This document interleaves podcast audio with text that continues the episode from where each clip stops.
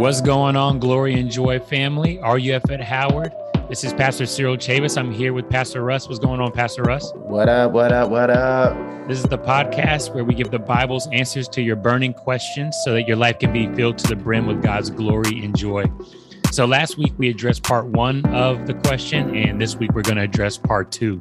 So just for y'all's memory, I'm going to read the question again, and then we'll dive in. All right, the question was from a student, and it reads, how do we know if other religions are wrong? I know for Christianity, our truth is that there is only one God who sent his son to die for our sins. But there are other religions that have convictions maybe just as strong as ours. We have our own evidence for our beliefs, and they have their own evidence for believing what they believe. Would other religions be wrong? I don't know how to word this because they are wrong for Christians. Do we just coexist like we do now? So last week we addressed kind of the first part of that of like, Essentially, essentially, we kind of broke this question down into three parts. Are other religions wrong? How do we know they're wrong? And if they are wrong, do we coexist? Hmm. So last week, we kind of addressed, you know, are other religions wrong and how do we know they're wrong? And so this mm-hmm. week, we're going to jump into, okay, what does it mean to coexist? What does it mean to live with each other, uh, mm. particularly people who have differing beliefs? So mm. why is why is this piece important, the coexisting piece?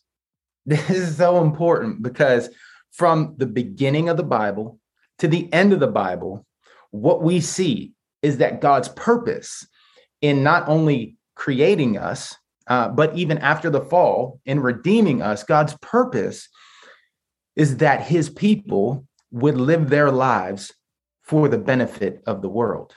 Mm-hmm.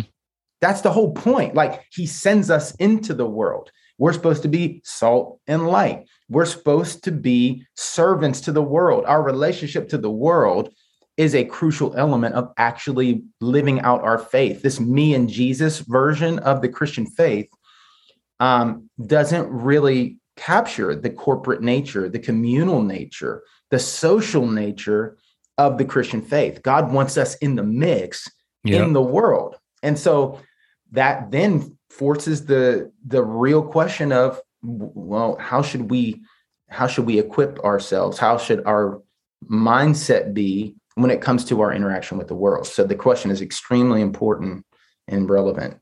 Yeah, I agree. I agree.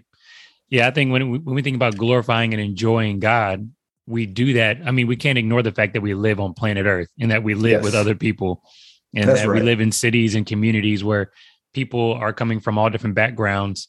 Mm-hmm. And especially in a place as diverse as a college campus, you know, mm, uh, yes. especially one like Howard, where there's people from all over the country, all different backgrounds. You have mm. Muslims, Hindus, Nation of Islam, like mm-hmm. people who have their who might not claim a certain world religion, but have their own particular mix of beliefs, you know, Christians, uh-huh. and there's different kind of like traditions of Christianity. You have Ethiopian Orthodox and mm. uh, maybe Ethiopian Evangelical or, mm-hmm. you know, Baptist, Methodist. And so like, how to coexist with other people who have mm-hmm. differing beliefs, beliefs that you believe are wrong, that are, right. are against your own right. beliefs.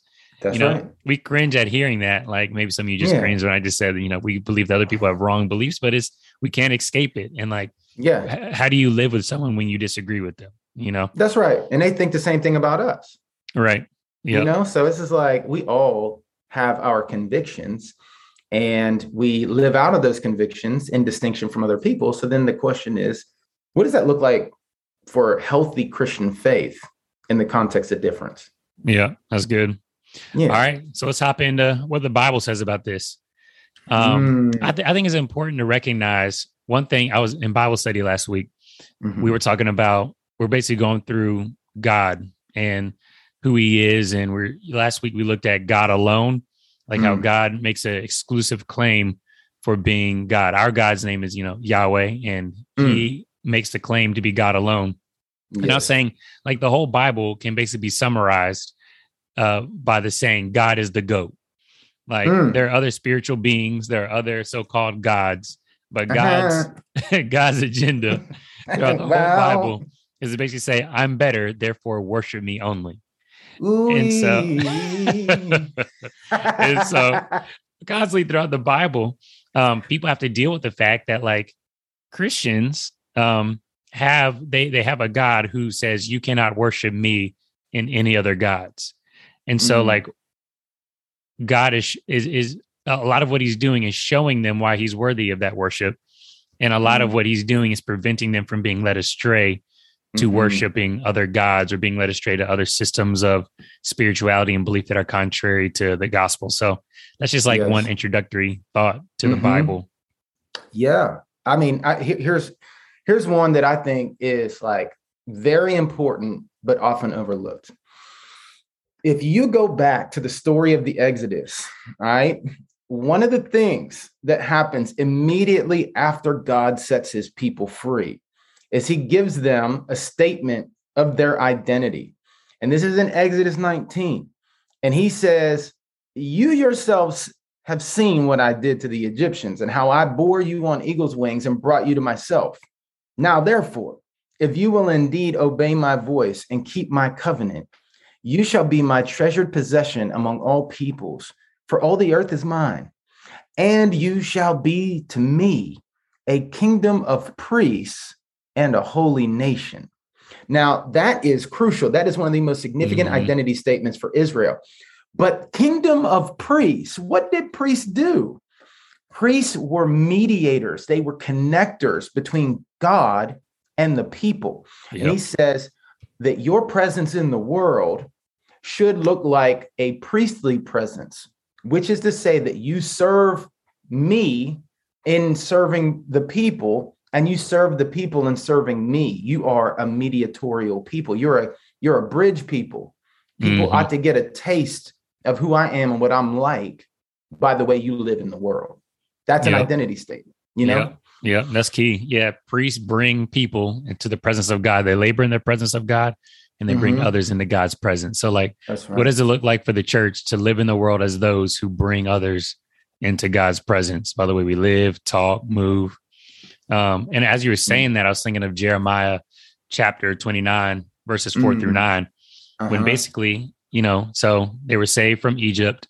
Mm-hmm. They get into the promised land, and over many years, they eventually are unfaithful, totally unfaithful to God. And God says, you know, I'm going to basically put you back where you started un- mm-hmm. in captivity. Mm-hmm. Uh, and this time, instead of Egypt, it was Babylon. Uh-huh. But God says this when they go into exile. Mm-hmm. He says, um, thus says the Lord of hosts, the God of Israel, to all the exiles whom I have sent into exile from Jerusalem to Babylon, build houses and to live in them, plant gardens mm-hmm. and eat their produce. Take wives and have sons and daughters.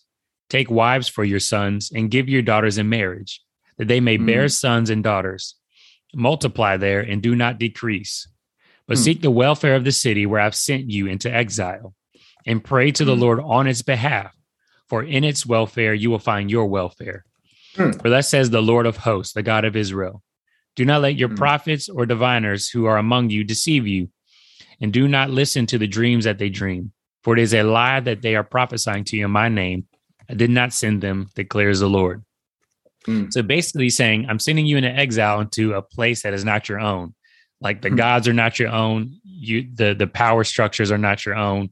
You are not mm. self-governed. You are in, you're in exile in a foreign land. And yeah. how you live there is do not retreat from it. Do not pretend like you're about to go home soon.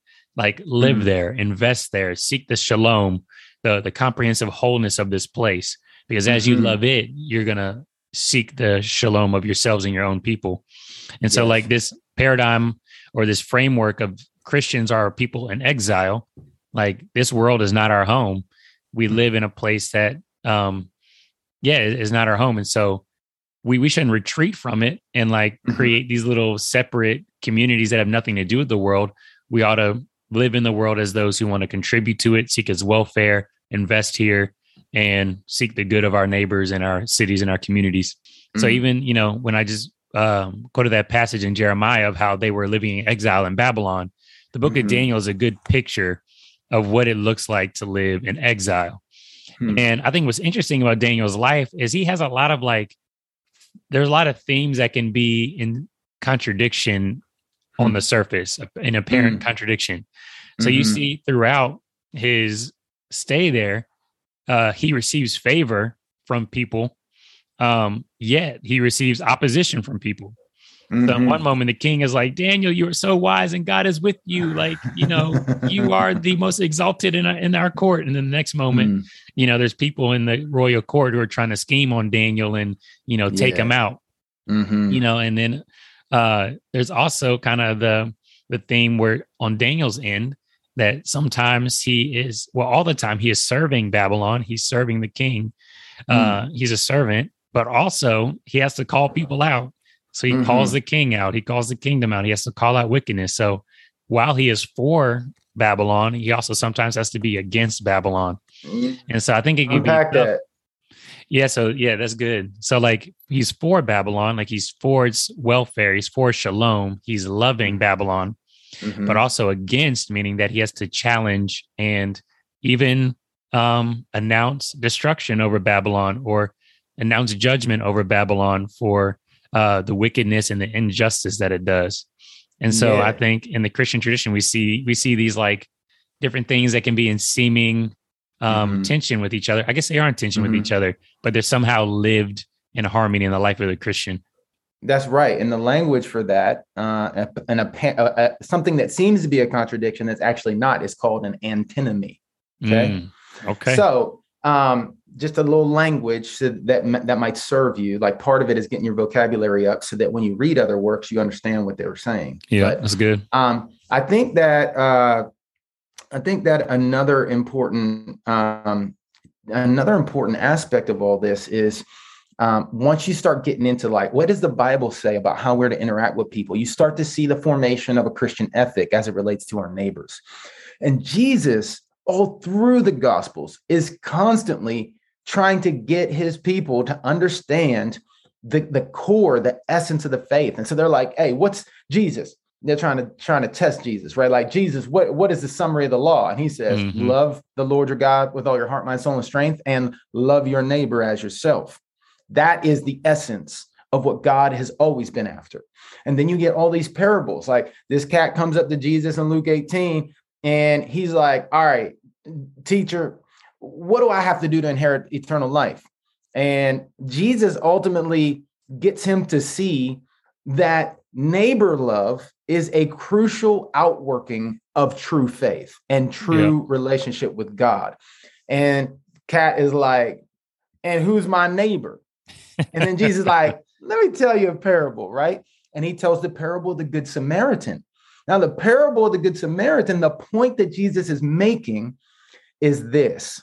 The man who approaches Jesus, he he he has this category. He has two categories in his head. There are neighbors and there are non-neighbors. Mm-hmm. And the neighbors were the people that he enjoyed being around. They shared his culture. They were like him. And then he had these people that he felt like he could safely ignore. And what Jesus ultimately tells him, teaches him through the parable of the Good Samaritan, and what Jesus is teaching us, is that everybody is your neighbor. Yeah. Yeah. There's no category for Christians that is non-neighbor, people we can safely ignore, neglect, disregard, mistreat. Yeah. I think that's, that's good. Powerful teaching, you know? Yeah. Yeah, that's good. And especially so, in an age where sometimes when people have this image of Christians that we are the people who, um, there's certain classes of people that we don't associate with, or we mm. turn our noses up against, or that we're judgmental mm-hmm. against. Like the Bible mm-hmm. just goes against all of that. Like any type of, yes. um, yeah, judgmental spirit, any type of mm-hmm. racism, any mm-hmm. type of just uh, classism, yeah, classism, all any any way of being that flows against loving anyone who we bump up against. Like that's, that's contrary right. to God's love in Christ. Love, you know, can be very amorphous, unformed. It's like whatever you want it to be in our contemporary culture. Mm-hmm. But if you want to know what love looks like from a Christian vantage point, we have an amazing text that you're probably familiar with, and it's First Corinthians thirteen. And this passage you may have heard at like a wedding ceremony or something like that. But what's interesting is that this teaching that Paul gives in First Corinthians thirteen on love is actually for the, it, it is given in the context of community that is in conflict. Yeah. And so Paul is like, yo, let me tell y'all about what love looks like. And, and I want you to think about this in relationship to your neighbors as well. Paul says in First Corinthians thirteen, if If I speak in the tongues of men and of angels, but have not love, all I am is a noisy gong or a clanging cymbal. I'm just making noise. Mm-hmm. If, if I have prophetic powers, like I'm a good preacher, I can unpack the word. I have theological knowledge and I understand all kinds of knowledge. And if I have all faith to move mountains, but I have not love, I'm nothing. If I give away all I have, I'm mad generous and I deliver up my body to be burned. I'm sacrificial, but I have not love. I gain nothing. Mm-hmm. And then he says, this is what love is. Love is patient and kind. So I'm just going to fill this in for the question. Love is patient and kind with our neighbors who don't share our faith. Mm. Love does not envy or boast in the face of our neighbors who don't share our faith. It is not arrogant toward our neighbors who don't share our faith or rude to our neighbors who don't share our faith. It does not insist on its own way. It is not irritable or resentful. It does not rejoice at wrongdoing, mm. but rejoices with the truth. So that part right there, it leads us to like, you know, you can disagree with, with people and, and also like affirm the good things about their life or their way of being, yeah, while also challenging the things that, that you think are off base, right? Yeah, both can happen in the same conversation. At, at the same time, right? We can do two things at the same time here. Love bears all things. That means it has resilience. It's not easily deterred, right? It believes all things, which means that it has, it has hope and, um, it has optimistic outlook for the fact that their story is not over yet. God can still do a, a wonderful work in their life, right? Endures all things. Love never ends, right? So I think you can go to the scriptures and see uh, uh, uh, how our ethic of love is to take shape. Well, man, well, I got a little confessional insight here from the Westminster Confession of Faith. Hit it. Yeah. Oh. So y'all, we, uh, we, we do this section, not because, you know, we believe that these old dusty documents are, you know, the word of God. We think these are tools that help us see what people in past ages have thought about the Christian faith. And we do theology. Basically, we talk about God and how he relates to everything mm-hmm. in community with other Christians across space and time. So right here it is, chapter one, um, section five. So it says, so this basically explains how reasoning and evidence and all the different things of revelation, our, our revelation of scripture, uh, relates to God's work in our lives. Hmm. We may be moved and induced by the testimony of the church to an high and reverent esteem of the Holy Scripture and the heavenliness of the matter, the efficacy of the doctrine, the majesty of the style, the consent of all the parts, the scope of the whole, which is to give all the glory to God, the full discovery it makes of the only way of man's salvation, the many other incomparable excellencies, and the entire perfection thereof, are arguments whereby it doth abundantly evidence itself to be the word of God.